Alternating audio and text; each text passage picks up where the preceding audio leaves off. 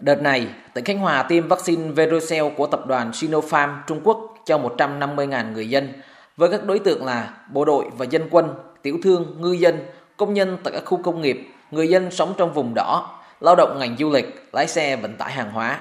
Tỉnh đã bố trí 170 điểm tiêm với 236 bàn tiêm. Các điểm tiêm này linh hoạt từ các bệnh viện tuyến tỉnh đến trạm y tế, các điểm tiêm lưu động tại các vùng có nguy cơ cao và rất cao trên địa bàn tỉnh. Tất cả các điểm tiêm này được bố trí theo quy tắc một chiều, đảm bảo giữ khoảng cách các bàn, vị trí tiêm chủng.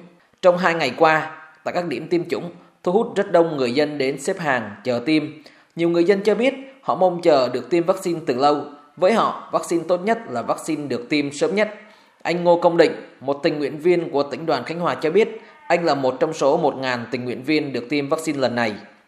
Khánh Hòa ca cộng đồng mình vẫn đang còn gặp à, những người bị nhiễm khi đó mình chưa tiêm được mũi nào thì rất là sợ. Có vaccine à, bây giờ là rất là điều à, may mắn. Giờ vaccine nào cũng như nhau cả. Tiêm sớm tốt cho của bản thân mình, cả cộng đồng nữa, đẩy lùi được dịch bệnh nhanh hơn. Đến nay, tỉnh Khánh Hòa đã giãn cách xã hội theo chỉ thị 16 của Thủ tướng Chính phủ tại nhiều địa phương gần 2 tháng.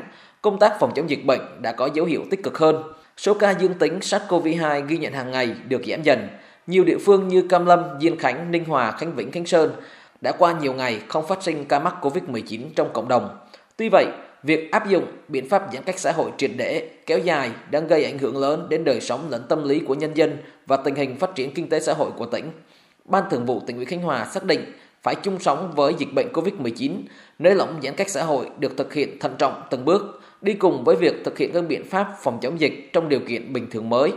Tỉnh áp dụng nới lỏng giãn cách xã hội theo lộ trình, căn cứ vào tình trạng miễn dịch cộng đồng, cụ thể là tỷ lệ tiêm vaccine và miễn dịch tự nhiên đối với người được chữa khỏi bệnh. Ông Nguyễn Tấn Tuân, Chủ tịch Ủy ban nhân dân tỉnh Khánh Hòa cho biết, Ban chỉ đạo phòng chống dịch bệnh ở người của tỉnh đang khẩn trương nghiên cứu, hướng dẫn cụ thể các biện pháp phòng chống dịch COVID-19 sau đợt giãn cách lần thứ tư, trong đó có quy định ưu tiên cho phép hoạt động trở lại đối với các trường hợp đã tiêm vaccine. Cái vaccine à, khẩn trương tiêm ngay, cho dù có hai mũi thì cũng phải 5 ca. Sau ngày 8 là cũng khuyến khích.